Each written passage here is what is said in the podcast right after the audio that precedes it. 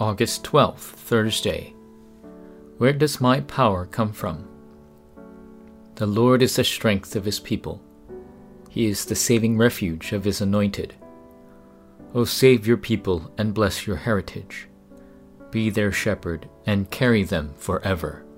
Psalms 28, verses 8 and 9. No matter how strong the forces of darkness are, they have never defeated faith. No matter how much the people of the world mock and criticize you, God will never forsake you. So, without being deceived, you just need to hold on to the accurate covenant. Just as David confessed, God will send heavenly armies of angels and reveal his mysterious works. For the posterity, Numbers 32, verse 24. Build cities for your little ones and folds for your sheep and do what you have promised. No matter how much Satan attacks God's children, he knows he can't win. That's why he stoops low and prods or provokes their pasts and scars. As a remnant, you must make a resolution of faith by declaring, no matter what circumstances arise, it won't matter. How can you make sure to follow through? Number one, correctly hold on to the covenant. Even if the forces of darkness seem overwhelming, they can never overcome faith.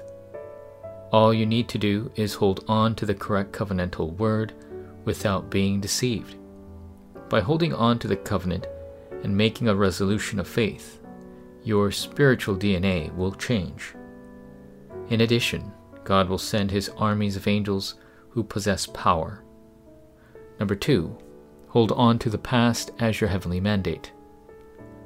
Holding on to the past as your heavenly mandate means restoring the power of the Exodus.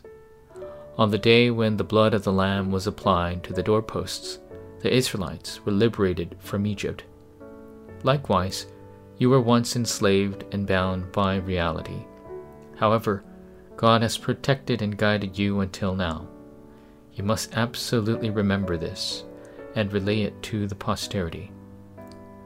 All the promises given by God up to now are proof of the future.